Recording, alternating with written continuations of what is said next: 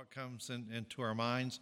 So you're probably thinking, oh boy, one sermon after another, after another, after another on coughing up more money. Uh, and we'll get to that eventually. Uh, but, but first, I want us to focus on the broader issues of what it means to have a generous heart and live a generous life. There's more to living a generous life than giving money. That's because there are a lot of other currencies of generosity besides money. Uh, for instance, you know, it's possible to write a check to someone or to an organization, uh, but be emotionally detached from that person or that, that organization. Uh, your, your money is there, but, but your heart is, is not there. No, where your treasure is, is not where your heart is in this case.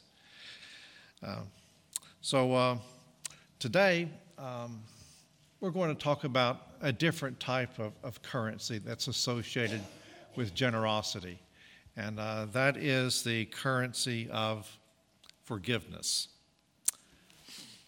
So, are you generous with regard to your forgiveness of others? Do you forgive generously, or are you a bit stingy with the currency of forgiveness?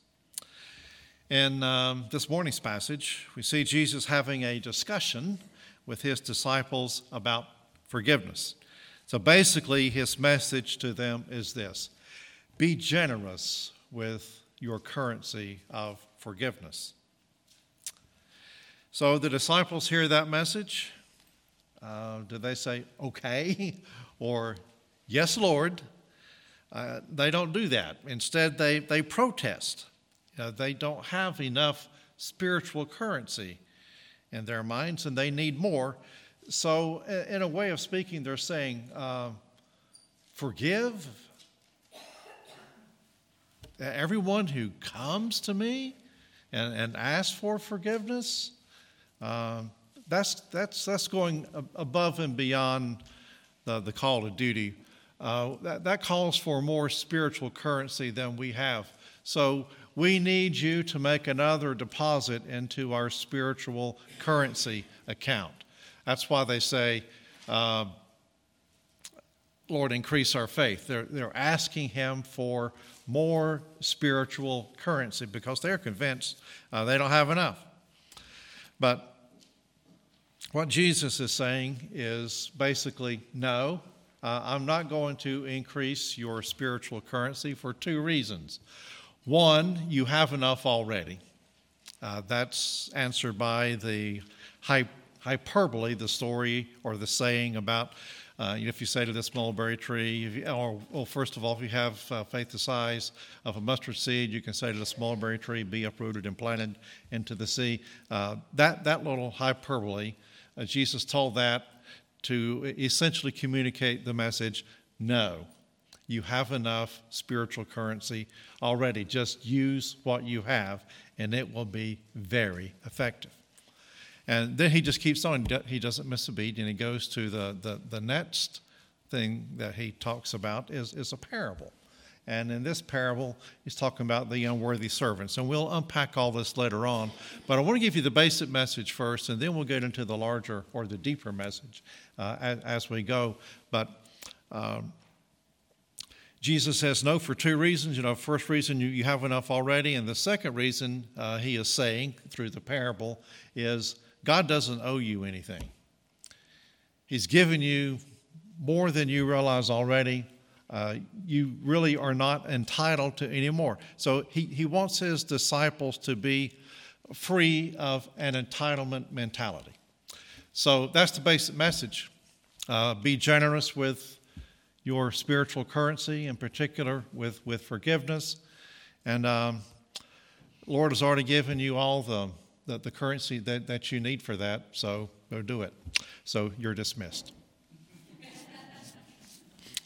However, if you want to savor the deeper meaning that is in this passage, in particular with this saying about the mustard seed and the mulberry tree being planted into the sea. And if you're bewildered about that, or if you never really understood, understood the parable of the unworthy servants, it, it seems kind of odd to us. It kind of rubs against our grain. If you want to know what that has to do with what Jesus is saying about being generous, stay tuned. We're about to unpack it. So let's get to it. Uh, the first reason that Jesus says, No, I'm not going to give you more spiritual currency. Uh, you have enough already in verse 6. The Lord said, If you had faith like a grain of mustard seed, you could say to this mulberry tree, Be uprooted and planted in the sea, and it would obey you. Uh, there are other passages in Matthew and in Mark where Jesus says, If you have faith like the grain of a mustard seed, you could say to this mountain, uh, Move from here to there, and uh, it will move. Now, don't raise your hands. But have you ever been disillusioned by what Jesus says here? Know, don't raise your hand, just let it sink in. Um, it might be better to ask Has anyone not been disillusioned by what Jesus is saying here? Uh, it seems to say that, that Jesus is speaking literally. You know, if you have faith like the grain of a mustard seed, you could say to the mulberry tree, Be uprooted and planted into the sea, and it would obey you. Um, however, if you do um, a, a, study of Scripture, for Genesis all the way through to Revelation, you're going to see a lot of miracles. And uh, we, we could tick them off, you know, one by one. And it would take a long time to get through all of the miracles that we find in the Old and the New Testament, wouldn't it? Uh, you know, some of the more spectacular ones, you know, with Jesus feeding the 5,000, you know, all four of the gospel writers include that. So it must have really been something spectacular. And so uh, we, we read about that. We re- read about the healing of lepers and the, the raising of the dead. Now, all of these things are really spectacular miracles. But nowhere in Scripture do we read anything that says where someone said to that mulberry tree, Be uprooted and planted in the sea. Nowhere in all of Scripture do we see anyone, any of the prophets, any of the disciples, even Jesus. We never see Jesus say to a particular mountain, Move from this point to this point over here. So, what does all of this tell us? Well, we have um, misunderstandings of this, uh, this saying um, because we, we take it literally and we're not taking it in its context. In the context here, Jesus is speaking figuratively.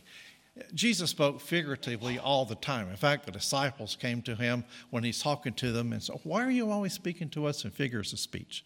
And there are a lot of reasons why Jesus spoke in, in figures of speech, and we won't get into all of those.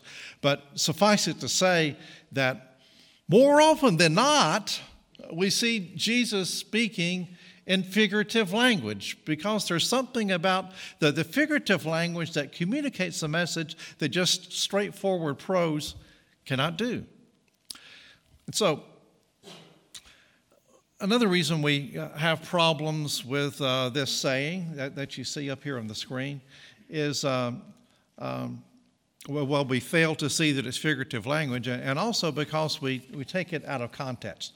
Uh, so, you know, the, the way that it's often uh, presented to us is, you know, Jesus is talking to his disciples about forgiveness, and then all of a sudden, he shifts gears and sets up this seminar on how to conduct fantastic, spectacular miracles. And so he does his seminar on uh, miracles, and then he goes to a parable, and we see that, all of these are detached. But there, there's a context here. And so we're, we're starting here with uh, uh, the, the verse where Jesus is saying, I want you to forgive uh, your brother uh, when he comes to you and, and repents no matter how many times he comes. And uh, then he uh, you know, tells the, about the, the, the, mulberry tree and the mustard seed, and, and he goes on uh, to talk about this uh, parable of the unworthy servant. And so we um, need to understand this saying about if you have the faith, that's the grain of a mustard seed, you can say to the mulberry tree, be uprooted and planted into the sea the meaning of that is going to become evident to us as we study it in its context. So here we go. I want to go to verses 3 and 4, uh, where we begin. Pay attention to yourselves. If your brother sins, rebuke him. If he sins, or if he repents, uh, forgive him. And if he sins against you seven times in the day and turns to you seven times, saying, I repent, you must forgive him. Well, what is Jesus saying here? When someone wrongs you, that is, when someone sins against you, who do you focus on? Well, you're not focusing on the person who didn't offend you. You're not focusing on yourself. You're focusing on the person who wronged you. Person who said something to you, person who did something to you, it rubbed you the wrong way. You feel, feel not only offended, you feel wounded. You, you've been hurt by that. And so you are focusing your attention on that person who wronged you, who hurt you, who sinned against you. And Jesus says, you need to focus on yourself. Pay attention to yourselves, he said. When someone sins against you, Jesus' words about forgiveness should be bouncing around in your mind. But, but why? Why should we keep Jesus' words about forgiveness fresh in our minds? Why should we watch ourselves? It's because the danger of unforgiveness is so great. I want to show you a verse here in Hebrews uh, 12 15.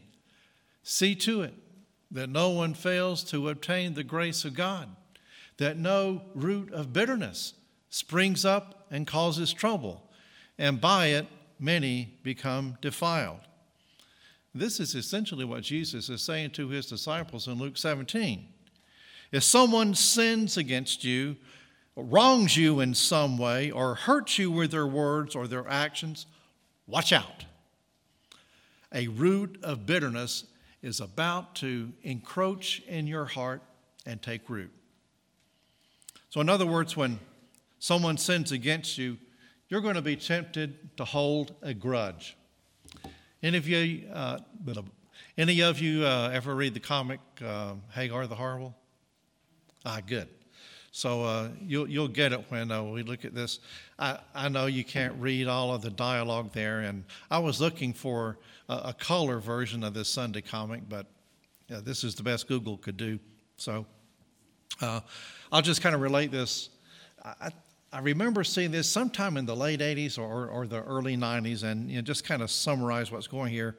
Uh, Hagar's son uh, comes to his father and he asks what a grudge is. And so Hagar explains by telling his son uh, what you can do with a grudge. You know, you can carry a grudge, you can hold a grudge against someone, you can have a grudge match, you can even nurse a grudge. You see in there with the bottle, you know, feeding that uh, little grudge. And then his son asks his dad, Have you ever had a grudge? And uh, you can look there and you see all these little demonic looking pigs uh, behind the wall. Uh, those are grudges. And Hagar answers, Oh, a few. you know, the grudge that looks like a demonic pig in the cartoon is dangerous. It becomes the entry point for bitterness to creep in. So watch yourselves, Jesus says. And then he, goes on to say this If your brother sins, rebuke him. If he repents, forgive him. All right, when, when someone sins against you, you should not pretend that it never happened. That is, don't just sweep it under the rug. Um, act like nothing's wrong. And Jesus says you need to rebuke your brother uh, in, in love. You know, talk to the person who wronged you about what he said or did and hold him accountable for what he said or did. you know, when we see that word rebuke, uh, that, that's a strong word, isn't it? And uh, it, it, it, carries, you know, heaviness. It even, it has a sharp edge to it. And so uh, when we think about rebuking someone, it sounds like you're getting in someone's face and you're shaking your finger at them. And, and uh, what do you mean by what you said to me the other day? Why, that's the most offensive thing I've heard, and blah, blah, blah, blah, blah, blah. And then you need to repent. Uh, that's really not going to your brother or to your sister in love. Uh, get this in your mind when you think about rebuke. It's, it's more of holding that person accountable, letting, letting that person know how much you were hurt by what they said or did, and go from there. And if the, uh, the, person understands that it's uh, a hurtful thing, and that person says, I'm, I'm sorry, would you forgive me? And Jesus says, you know, you, you are obligated to spend your currency. You know, throughout the scripture, it, because it's hard for us to understand the account of, of uh, you know, the, the weight of sin, uh, it's translated from you know, spiritual currency into physical or monetary currency so we can understand better. So uh, to say forgive, um, you know, that sounds like, okay, I'll, I'll let you off the hook. And it's sort of like waving your hand, you know, go your way, uh, everything's good. But what if that person did some damage to you that's going to cost you some monetary currency? Ah, well, now it gets more serious. So, for instance, uh, your neighbor's kids are out throwing the ball around, and uh, one kid misses the ball that's thrown to him, and, and it breaks a, a window in your house. Oh, that's not good. Kids run away. No. Uh, you know, I see that in cartoons. Um, so um, you have a talk with uh, the kids and their parents there, and um, you decide, well, uh, I'll, I'll just forgive you. Well, what does that mean? Well, it means you're not going to go over and break their window, you know, to get even, which, you know, sometimes people would do. Uh, you know, we, we like that currency, the revenge account. We'd like to keep that a healthy balance in the revenge account so that when an opportunity comes to spend it, we can be very generous with that, right?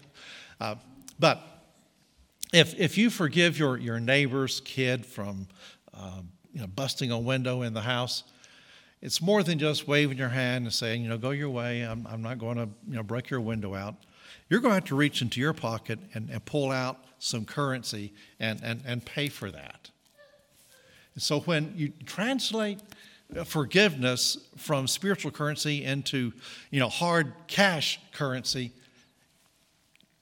kind of resonates with us, doesn't it?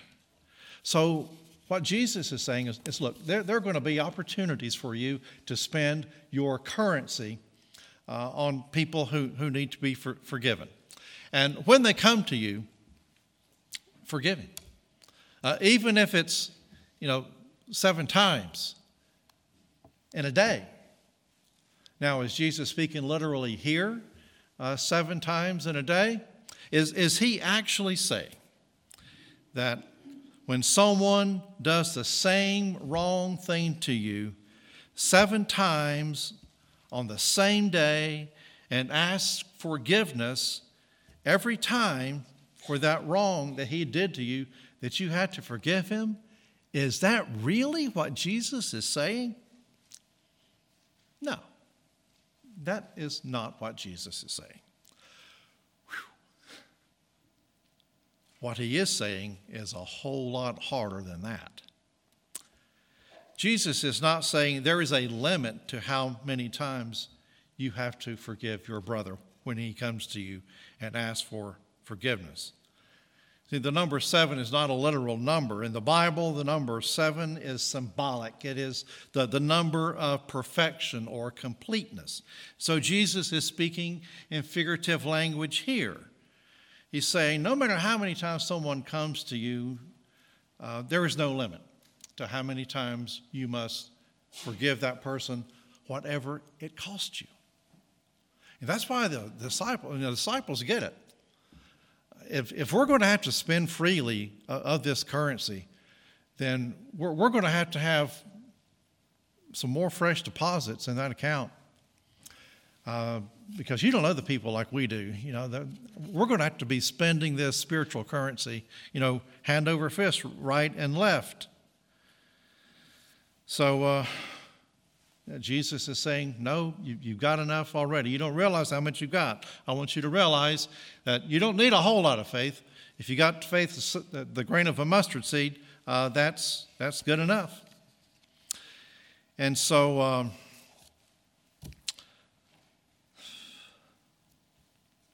now I think it's time for us to get to this famous verse. You know, when Jesus says, Increase our faith. The Lord said, If you had faith like the grain of a mustard seed, you could say to this mulberry tree, Be uprooted and planted in the sea, and it would obey you. All right. So, what does Jesus really mean by this? You know, doesn't Jesus clearly say that if you have faith, like a mustard seed, you can command a mulberry tree to be uprooted and planted into the sea? Um, but as we've already said, there, there's no evidence that anyone ever has, has, has said this and uh, had that kind of result, even the Lord Himself. So it's pretty clear to us that this is uh, not a case where Jesus is speaking literally. Uh, he's, he's speaking in hyperbolic language. it's uh, you know, a, a figure of, of, speech here. And so uh, when Jesus talks about mustard seed faith and uh, its ability to uproot mulberry trees, remember the context. What is he talking about? He's talking about forgiveness, isn't he? He didn't stop talking about forgiveness and say, all right, class on forgiveness is over. Now it's time for the course in uh, sensational miracles and uh, talk about that and then come back to some parable that illustrates forgiveness again. No, these are not disjointed verses. You don't read the Bible and pick out the verses that uh, appeal to you and forget the context in which you, you drew it from. So, what does it mean here in the context? And, and the context, uh, well, first of all, let me say something about hyperbole. Uh, you know, hyperbole is uh, a, a, figure of speech that involves an exaggeration uh, of ideas for the sake of, of, emphasis. And we all speak and uh, hyperbole all the time. See, I, I just used hyperbole when I said all the time. Because we don't do it all the time, we do it a lot, but not all the time. But we say all the time because that adds emphasis. Here are a few other things. Uh, you've probably said things like this, surely have heard them. I'm so busy, I've got a million things to do today. A million? Really? Or, I'm so hungry, I could eat a horse. Really? And I wouldn't eat a horse. Well, if I was really hungry, I might eat part of a horse. You know, not the whole horse. Or maybe some of you have heard this after you broke something in the house. My dad's going to kill me when he comes home. Uh, he's not really going to kill you. He might make you very uncomfortable for a while, but you know he will not kill you or uh, your mom says to you, I've told you a hundred thousand times to clean your room. A hundred thousand? Really? Let's make it a gazillion. That makes it more emphatic. Oh, or this last one. Uh, this is also hyperbolic language, but you know, this stupid joke it's been around forever. Well, not forever. I'm speaking hyperbolically. but you get my drift, right? You know, this girl was so dumb, she thought Taco Bell was a Mexican telephone company. You know, that's, that's hyperbole. We all speak in hyperbolic language, even Jesus. Jesus speaks in hyperbole. And we wonder, you know, why not just be straightforward? Why not just say, well, when the disciples say, uh, increase our faith, why didn't Jesus says, no, I'm not going to increase your faith for two reasons. One is you have enough faith already, and two, uh, I don't want you to get this in, entitlement mentality. Uh, God doesn't owe you anything, and move on. just to say that in straightforward language doesn't have the impact. One of the reasons here Jesus is speaking in hyperbolic language is he, he wants the impact of what he says to resonate with his disciples. And uh, we are among those disciples. Now let's get to uh, what we really want to understand about the mustard seed and the mulberry tree. I did a little research on uh, mulberry trees last week, and uh, I discovered uh, something very interesting. That uh, you know, mulberry trees in, uh, in, in, the Middle East Uh, were, were, said to have a, a root system uh, that would make them the trees extraordinarily strong. And they say that a mulberry tree uh, could stay rooted for 600 years. And that's not figurative speech, you know, that's literal language. 600 years? You know, to uproot a tree that's been around for hundreds of years? Uh, man, that is, that's going to take, I mean, only God could do something like that. So here's what Jesus is saying He says, you don't need for him to increase the currency of your forgiveness account.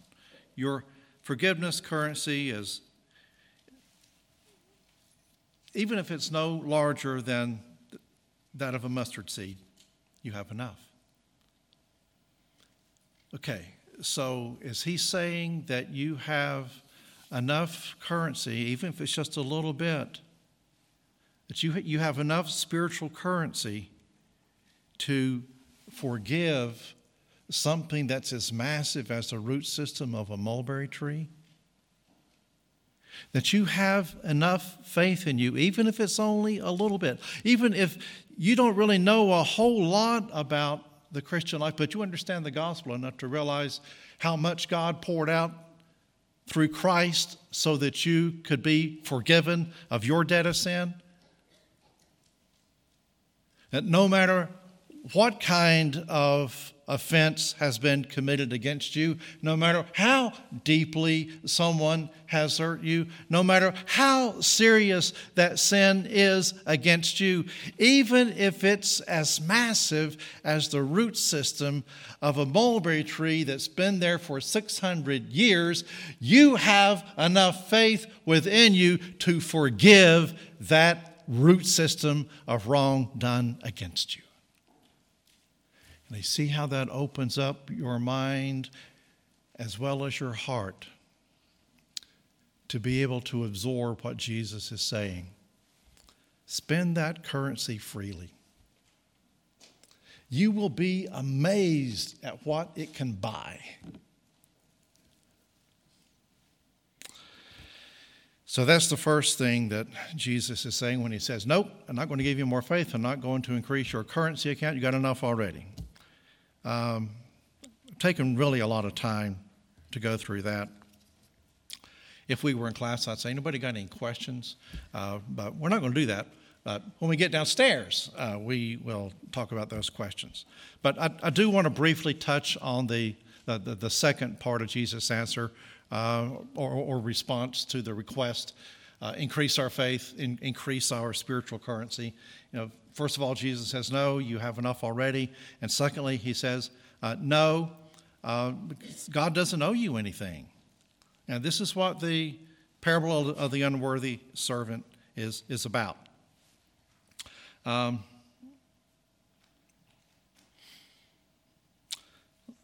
I'm editing my notes here as I go down to see what to, uh, to cut out. All right, let's talk about the parable here for just a moment. Um, there's an imaginary conversation going on between a master and a servant. So he, he wants his disciples to put themselves in the place of the master. So let's do that. Let's assume that we are the master in, in, in the story.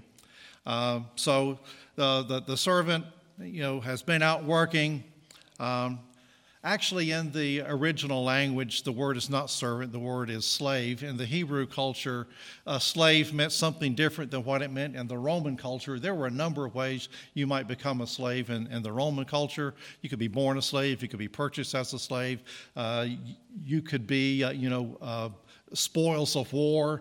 And uh, you would become a slave that way. Uh, but the most common way that people in the Hebrew culture became slaves was because they were in debt so much that they couldn't repay it.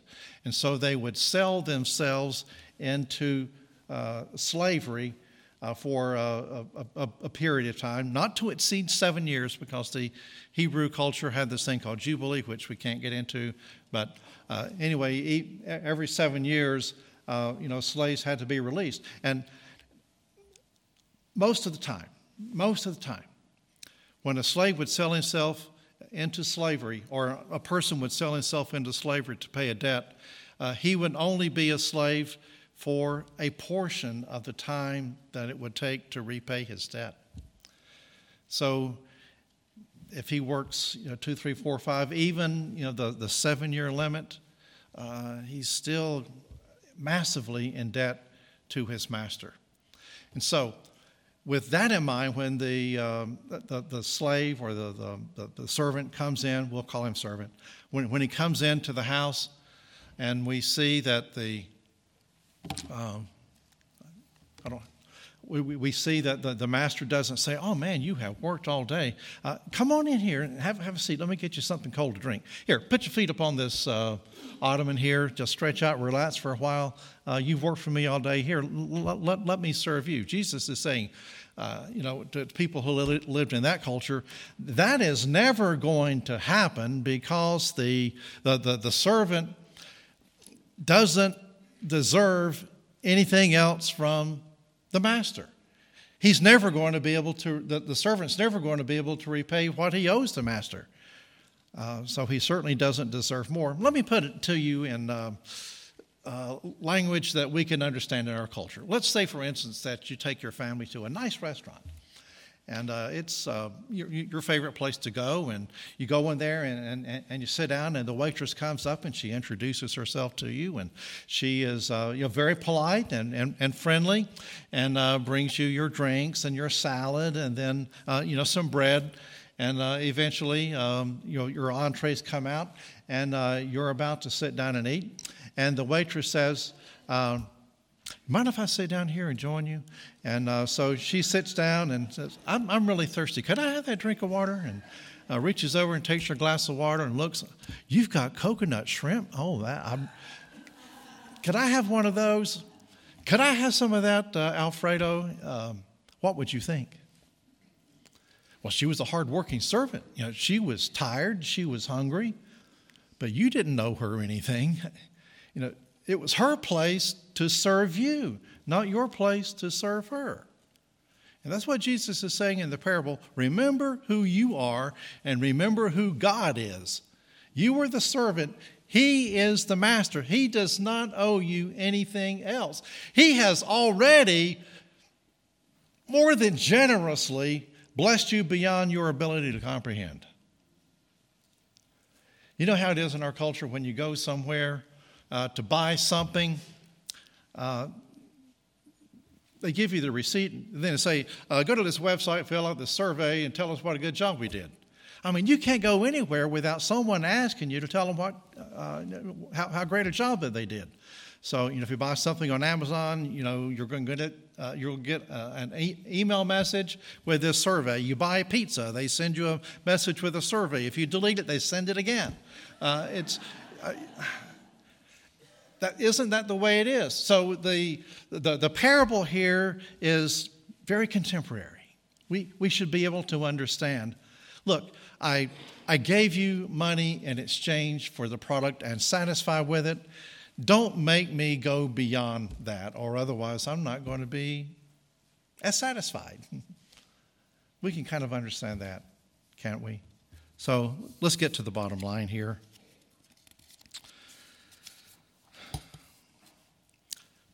In telling this parable, what Jesus ultimately is doing is he is pointing to the cross. He's talking about the generous forgiveness that you have received from God. And don't go to God and say, That's not enough. I need more. You had a debt that would have killed you to repay. But God made you his servant instead, and said, Now serve me. Show me your gratitude through your work for the great debt that I have forgiven you through the death of my son Jesus in your place. That's what the parable is pointing to. One of the things that God wants from us, his servants, is to imitate Jesus, in particular in the way that he forgives. Be generous like Jesus. Spend that forgiveness currency, you know, just like that. Lavish it out. Even if you think, I hadn't got that much. Oh, yeah, you've got more than you realize. So, the basic message is be generous with your currency of forgiveness. Spend your forgiveness currency freely because you have freely received of God's forgiveness currency through what Christ did for you on the cross. Let's pray. Gracious Father, we thank you, first of all, uh, for what we're about to celebrate now as we come around the table, uh, remembering um, the, the, occasion um, at the Last Supper uh, where you instituted what uh, we, we know as uh, the, Lord's Supper or communion, uh, where you took the bread and associated that with your body and I gave it to uh, your disciples to eat, and the, the same way with the cup, uh, pointing out how that represents your blood. And, uh, all of that was required for us to be forgiven. You were magnanimously generous with us and pouring out everything for us.